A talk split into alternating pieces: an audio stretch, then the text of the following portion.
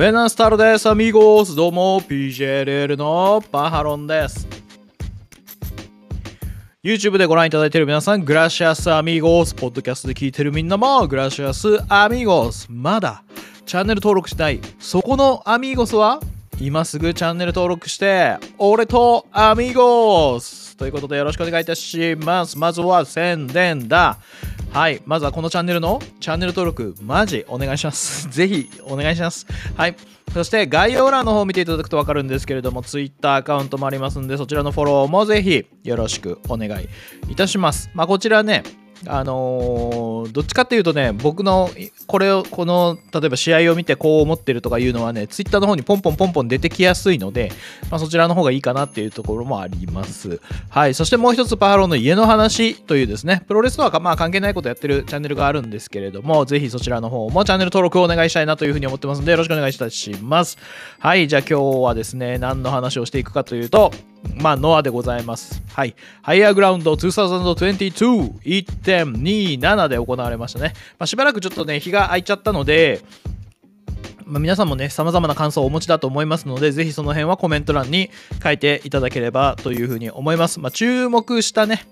試合、まあ、僕が個人的に引っかかった試合だけを今回はちょっとつまんでですね、はい。皆さんとお話できればなというところでございます。はい。じゃあ、まずはですね、だいさん試合ろく、えー、のタッグマッチということで、えー、原田大輔、覇王、ブイエス 忠介、アレハということでございまして、まあ、こちら、ね、今後をね、出た、出て正規軍でやりたいというふうに言っていた覇王選手、ついにこの試合からニューコスチュームということでね、白を基調とした正規軍カラーといいますかね、白を基調としたコスチュームチェンジ、ショートタイツになっておりまして、まあ一部ファンの間では面積、面積があの小さいんじゃないかと。ショートタイツの面積が小さいんじゃないかみたいなことで話題になったりね話題になってたのかなまあしてるようなツイートをねお見かけすることもありましたけれども、はい。まあここはねやっぱりその覇王選手がね正規軍を出たので、まあいかにねこの正規軍の中で自分のポジションを上げていくかっていうところですねを見ていきたいなというか、まあそういう姿勢というか気持ちというかね、そういうものがね見たいなというふうには思っていたんですが、まだ気持ちがその覇王選手の気持ちがねなんかめちゃくちゃ前面に出てるかって言われると僕の中ではまだ足りないんじゃないかなみたいないう風な印象でしたね。なので、まあ、今後ねこのストーリーはねやっぱ続いていくと思いますので、はい、ここをねいかにこの覇王選手がねグッて上がっていけるかっていうのはもうこれはもう本当に覇王選手次第なのじゃないかなと、まさに上に行きたいと言ってたその気持ちがどういうものなのかっていうのをこの今後のね試合の中で出していけるかどうかっていうところめちゃめちゃポイントになるのかなというふうに思ってますんで、まあ、ぜひ期待しておりますが、ああなんとですね、えー、この試合はまあ忠介選手が勝ってですね、はい、原田選手への挑戦表明をするという流れになっていったので、この覇王選手がですねやっぱりどういうふうにこの正規軍でポジションを確立していくかっていうところをね、注目ポイントの一つになってくるのかなというところで、まあ、なんだかんだ一番嫌いなのはあ一番何だったかなえー、ちょっとごめんなさいマイク忘れちゃいましたけど、まあ、忠介選手ねその今後をダメにしたのはお前だとかね覇王選手に言ったりとかですねいろいろするんですけど、もうあのぜひね、まあ、あの理不尽大理不尽マイク王みたいな感じでもう、もう、な、もう何でもかんでもなんか誰かのせいにしていくみたいな感じのマイクをバンバンかますような、もう理不尽なマイクをバンバンかましていくようなですね、えー、選手になっていくと結構僕の中では面白いなっていうふうには思っていますね。まあ、そんな中でまあ原田選手をとのね対戦ということで、まあこれもまたね元ラーテルズ対決ですからね、お互いねそれぞれね思うところあるんじゃないかなと、もともと仲間だったのに、まあ、裏切られてみたいなところから離れて、で今度はベルトをかけてやると。で原田選手が、まあ、新しいノア・ジュニアを作っていくみたいなね、その新しいノア・ジュニアってなんやねんみたいな感じでね、忠介選手が突っ込んでいったらね、原田選手がドカーンって言ったらね、ドカーンってなんやねんみたいな感じで、忠介選手が食いついていくみたいな展開がね、生まれているところでしたから、まあ、ぜひね、その辺を、この直接対決でどういう形になるかっていうのは楽しみなところでございます。はい。そしてだいよん試合がシングルマッチということで、清宮海斗 ブイエス 鈴木小太郎選手でございます。はい、えー、序盤の攻防がね、めちゃめちゃ楽しかったですね。ヘッドロックの展開があるんですけれども、こうヘッドロックグッてやりながらも、なんかこう一回外してなんかくるくるくるって回ってバックで腕を取ってかと思えば、またくるくるくるくるって回ってフロントに戻ってきてガシッてまたヘッドロックをするとかですね。でこれはあの清宮選手も鈴木小太郎選手もあの腕を取り合いしていて、その腕の取り合いからいかにこうね脱出するかとか、相手の腕をまた取りに行くかとか、そういうことをやっていくんですけど、まあ、その時にこの前転したりとかね、側転したりとかね、あのヘッドスプリングでね、鈴木小太郎選手なんかはヘッドスプリングでバーンって跳ね起きですね、をしたりとかっていうところの腕の腕取りのやり取りとかね、そういうところがね、これもう本当に。めちゃめちゃ面白かったですね、見ててね。うん、ほんでもうなんせね、清宮選手がね、まああのー、コロナから明けてね出てきたわけですけど、コロ、コロナのその待機期間からね明けてね出てきたわけですけど、いやもうプロレスやべえ面白いみたいな、プロレス楽しいよなみたいな感じで試合、試合ができて嬉しいぜみたいな気持ち、まあ、そういうのがね試合の中でねやっぱ出てるんじゃないかなと。だからそういうのをねこっち側が感じ取れるようになると、なんかこう見てるこっちも清宮選手を見てなんかこうワクワクウキウキ楽しくなっちゃうみたいなねところがあるので、まあ、これはねすごく良かったなというふうに思いますね。はい、まあ、ヘッドロックのね攻防はねずっと続いていきますからね、この後の試合もね。ほんであのー、バックドロップをねヘッドロックしてたんですけど、バックドロップ行こうかみたいなね、ところをいっかい転して清宮選手が着地します。でまたすぐヘッドロックいきますみたいな。だ今度はあの小太郎選手がもううーってやりながらボディエルボーとかねやったりしながら、今度はバックドロップ決めましたけれども清宮選手はヘッドロック離さないとかね、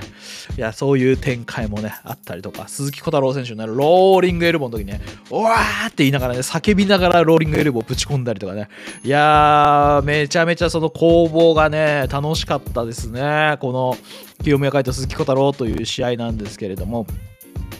まあなんだかんだ言ってですね、塩崎豪選手というのがですね今ね、えーこの後も出てきますけど、杉浦選手、えー、田中選手、丸藤選手、拳王選手と、まあ、このシングルをやって ジーエイチシー にもう一度たどり着きたいと、一人、まあ、僕は一人 エヌワン ビクトリーと呼んでますけれども、はい、まあ、そういう展開が生まれている中で、まあ、実はね清宮選手もこういう、ね、シングルが結構組まれてるんですよ。次はね早田選手とのシングルがあったりするんですけど、なのでねしっかりと清宮選手はやっぱりね経験値を上げつつ、まあしれっとね、裏、裏一人 エヌワン ビクトリーみたいな。いや、まあ簡単に、そんな、言い方があれだけどな。まあ ジーエイチシー をね、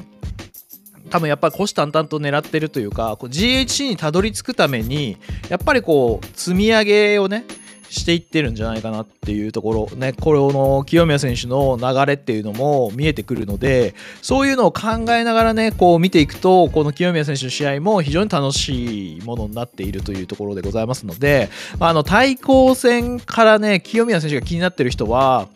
もう正直ね今すぐ見ないと、あの成長度合いがねスピーディーなので、清宮選手の今ね成長具合が悩み期を脱出して、ね、成長具合がスピーディーなのでこれね追いついていけなくなりますよ、うん、なので本当早めに見た方がいいと思います。つまりレッスルユニバースに入りましょうっていうことですね。はい、ね、そういう感じのねこの清宮鈴木戦これ面白いんでね本当に見てもらいたいと思いますね、うん。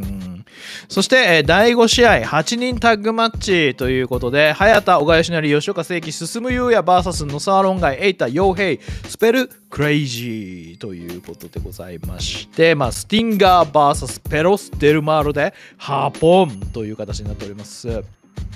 ね、えー、まあなんて言いますかね、この吉岡進組というのがねジュニアタッグのチャンピオンというところになりましたので、まあ、ここを狙うね展開が あ, あるのかなというところで、まあ、結果的には陽平選手が野沢選手と組んで挑戦表明したと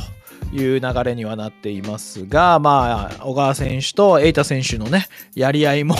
まだまだ続いていて、この、まあ、前回の動画でも言いましたけど、一体いつ、ね、このふたりのシングル組まれるのかなみたいな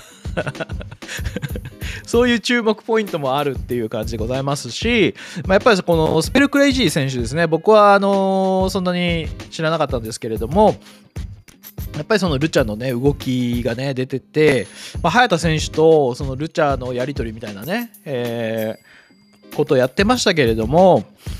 非常にね動きがあのなんていうんですかね、えー、今までそのノアのジュニアにはなかった感じのそのルチャベースの動きみたいなのがあって、まあ、一つその変化が生まれるのかなみたいなところありますから。このスペルクレイジー選手がね、どこでこう、どういうタイミングでこう、例えば今度はベルトに挑戦していくのかとか、まあ、ペロス・デル・マル・デ・ハポンの一員ですけれども、このノアの中でどういう存在感を示していくのかによってはね、ノア・ジュニアはまたこう、一段と面白くなるのかなというところでございますね。はい。まあ、とにもかくにもこのジュニアタッグのわちゃわちゃ感、まだまだ止まってないのでね、あのー、できれば吉岡進チャンピオンにはですね、あのー、このベルトを持って何をするとかね、そういう発信はね し, してほしいかなっていう、個人的にね、まああのー、持ってるだけじゃもったいないと思うんでこのなんかこのベルトを使って面白い仕掛けみたいなね、その N イノベーションの中でジュニアタッグのトーナメントやるとかね、ちゃんあのそのチャンピオンベルトのね資格を挑戦権を得るために、ね、いろんなことがね可能だとは思うので、せっかく N イノベーションというね新しいジュニアのブランドもできたので、そこでいろんなねこのジュニアの中の仕掛けっていうのをねどんどん増やしてもらったらいいのになというふうには、まあ個人的には思ってますね。うん、そしてだいろく試合ろくにんタッグマッチということで、えー拳王、船木正勝、曽谷学 ブイエス 丸次直道、田中正人、望月正明ということになっております。はい、ここでその拳王選手、拳王選手じゃないですね、船木選手、ね、ついにね、混合入りしましたからね、赤いコスチュームで出てくるわけですよ。いやー、でもね、赤船木、マジかっこいいなっていうね、印象、めちゃめちゃ強かったですね。で、腰の前の部分とかにこうなんかちょっとひらひらっぽいのがこうなんかついてて、なんか な, なんでしょうね、なん混合だけに和物の紙で言ったらなんでしょうね、ああいうのね、こうなんか不動明王的な感じなのか、でもなんか見てるとなんかインドのインドの神話とかに出てきそうな神様のねなんかモチーフっぽい感じもするしみたいなね、まあでも非常に赤船木かっこいいっすよね。はい、まあ、特にそしてあの試合もですね、こうやっぱ手の取り合いがねこう序盤にあるわけですけど、そのなんか一瞬でもやっぱ気を抜いたら、もう腕取りでさえ一瞬でも気を抜いたらやられるみたいな緊張感がね見ててあるんですよね、船木さんの場合っていうのが。なのでこうやっぱこう 僕, 僕らというか、まあ僕はそれ見てた時にやっぱグーってね引き込まれるんですよ。こうあやっぱこのあとどうなるんだろうとかですね、やべこれなんか一瞬でなんか狙ってんのかなとか、いろんなこう想像をねその瞬間にさせてくれるっていう、この船木選手のねプロレス、結構やっぱこの序盤のこのこういう展開が生まれるプロレス楽しいっすよね。まあ藤田塩崎戦の睨み合いさんじゅっぷんとかありましたけどさんじゅっぷんは長いけどまあでもそういう風にその間ですよね、間ね、別に選手が何かしてるわけじゃないけど、その間の中に僕らはいろんな思いを詰め込んでいけるっていう形だと思いますんで、こういう試合面白いよなっていう、面白いよなっていうか、まあ、集中してこうグーってこうグーって次はどうするっつって感じでこうなんか見ていけるんで楽しいよなっていう感じしますよね。まあ、印象的だったのはね、その船木さんとの、まあ、一連のやり取りが終わった後に丸藤選手がこう一旦離れた時にふってこう息をね吐くんですよ。その緊張感からなんか解き放たれたみたいな感じの息をねふって吐くんですよ。でタッチして交代するんですけど、あの瞬間がねだからめちゃめちゃ印象的だっただったなというふうに思いまして、まあ、つまり船木選手と対峙するにはそれぐらいこう集中力を必要としているみたいなね瞬間だったのかなというところでね、こああれねもう一回皆さんもね注目してみていただくと、その息を吐く瞬間ね非常にいい感じですよ。うん、そしてね、まあ、曽谷選手もねこう場外に出た選手たちをね一周して全員なぎ倒していくっていうあのあのムーブがね、あのー、解説の方がね暴走機関車ボードって言ってましたけどねめちゃめちゃいい、いいですねあれね。あれもどんどん続けてほしいなというふうに思いますね。うん、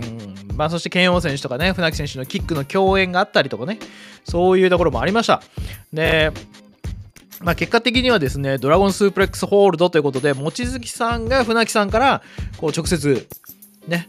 スリーカウントを取ってナショナルの挑戦が決まると。でこれ前回の動画で僕 にーてんきゅう の後楽園アベマ放送があるから にーてんきゅう でやるんじゃないかっていう予想してたら にーてんいちぜろ でしたね。 にーてんいちぜろ 後楽園で決まりましたこのタイトル。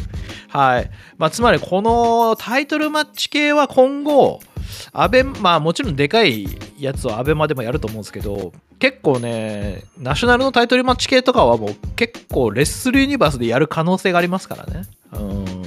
なので船木望月戦見たい方はぜひレッスルユニバースに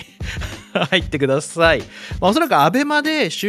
あの観客の熱を高めてレッスルユニバースに加入してもらってナショナル戦を見てもらうとか、そういう戦略かもしれないですね今回はね。うん、まあ非常に面白い。まあ、ただあの船木さんはですねやっぱあのあんまりこうやられっぷりがこう い, いいレスラーじゃないいいレスラーじゃないっていう言い方もあるんですけど、こう痛いのか痛くないのか効いてるのか効いてないのかがあんまり船木さんは分かりづらいんでまあちょっとねそこをちょっとなんかなんかこうちょっと感じる部分はありますけどねはい。そしてだいなな試合がメインイベントのシングルマッチということで、えー、杉浦隆 ブイエス塩崎豪でございます。いやーこの試合もね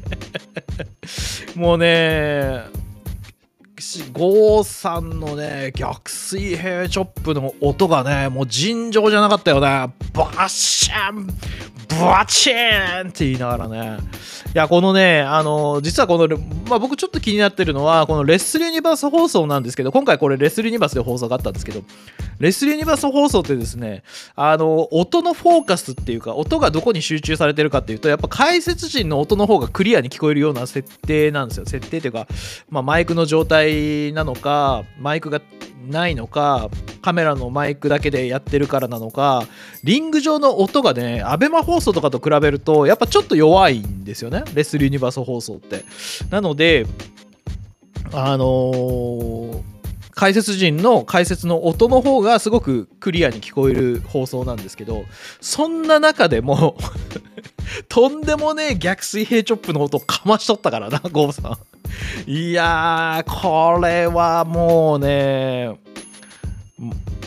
まあ今後のゴーさんがまた楽しみやなと。まあただその両肘にねやっぱりあのテーピングね両肘のテーピングを隠すように、まあ、サポーターをこうしているような状況がありますので、肩のね状態は治ったんでしょうけどね肘の状態が今度は気になるような感じなのかなっていうところもせんでもないですし、まあ怪我がないレスラーはないでしょうし、はい、なのでね今後のね残りさん連戦がね3, 3連戦というかさん戦がね本当に楽しみですね。うん、丸藤戦、えー、田中戦、拳王戦まだあとみっつ残ってますからね。いや楽しみ。はい、そもうねあのそれをねしっかりとあの杉浦選手もねがっちり、えー、塩崎選手の攻撃を受けて、えーこんまあ、逆に今回の試合は杉浦選手が勝ちという形になるわけなんですけれども。まあ、初戦でね、塩崎豪選手ね、敗れてしまいましたけれども、いやー、どうなるんでしょうね、この初戦、だからまあ、僕、ライブとかでは言っちゃいましたけど、これ、全敗説ありますからね。全敗してしまって、にせんにじゅうにねんの分かんないよ、塩崎豪説ありますからね。うんでももう、いっぱいしてしまいましたからね、ここ、どうするのかな、にしょうにはい、さんしょういっぱい、えー、で、えー、まあでもいち、いち、いちしょうさんぱいじゃねえ、ジーエイチシー にはいけんだろうしな、まあ、どういう展開が待っているのかというのをまた予想するだけでも楽しい、塩崎豪ストーリー、始まっておりますので、はい。あの対抗戦で塩崎豪さんのやべえ塩崎豪かっこいいと思った皆さんたくさんいらっしゃると思うんですけれども、まあ、ぜひそういう方もレッスルユニバースに入ってください。でもまあとにもかくにもですね、今ノアを追ってみたいなっていう皆さんいらっしゃるかと思うんですけど、もうこれねレッスルユニバースに入らないと追って見れないですからね、今の現状として。はい、なのでぜひね、はい、入っていただきたいなというふうには思いますけれども。うーん。まあ、とにもかくにも平日のね、後楽園 いってんにーなな 興行だったわけですけれども、やっぱりノアはね、面白いっすね。まあいろんな要素のね、試合がありつつ、で、中盤にはその清宮海斗、あの鈴木小太郎のような、あのー、シングルがあって、みたいなね。で、またタッグマッチがあって、とか、そういうところでね、メリハリが、興行の中にメリハリがこう効いてるというところですよね。で、セミの船木さん、話題性のある船木さんとか、メインの、まあ、杉浦隆、塩崎豪とかですね。まあ、こういう試合ですよね。うんいや本当ねだから興行一興行の満足度っていうのはねノアはすごく高いんじゃないかなとは思います。でさっき言ったようなまあその打撃の音がすごいっていうのがねノアの一つの売りですけど、まあ、これはねやっぱね現地で体験するとねまた違うんすよ。うんなのでね今まあコロナの状況でいろいろあるかとは思うんですけれども、まあ、ぜひお近くで、えー、来る際には生観戦してね楽しんでいただければというところでございますので、はいまああのちょっとね、間が空いて動画上げるような形になりましたけれども、はい。まあ、ぜひ皆さん、この時のコメントいただければ。で、この後からね、えー、このにがつ興行の注目ポイント、動画でバンバンバンバン、こう出していきたいと、対戦カードね、発表されてますから、思いますので、ぜひこのチャンネルのチャンネル登録、高評価もお待ちしております。はい。まあ、今回はちょっとね、軽めのレ、軽くね、振り返るというところでございますが、まあ、対戦カード見ながらまたね、次はどうなるんだああこうなるんだとかねそういう話をしていきたいと思いますので本当にチャンネル登録高評価ぜひよろしくお願いいたします。はいあとは概要欄の方見ていただくと分かるんですけれども月いちさんびゃくえんのねスパチャ価格でメンバー募集なんかもやってますんでよろしければパハロン応援したいよという方は入っていただければというところでございます。はいそしてツイッターもありますし、もう一つパハロの家の話という YouTube チャンネルもありますので、そちらの方のチャンネル登録もぜひよろしくお願いいたします。それでは皆さんまた次の動画でお会いしましょう。セニョス、アミーゴス、ホーミーズ、クソ野郎ども。俺たちは ピージェーアールエル だ。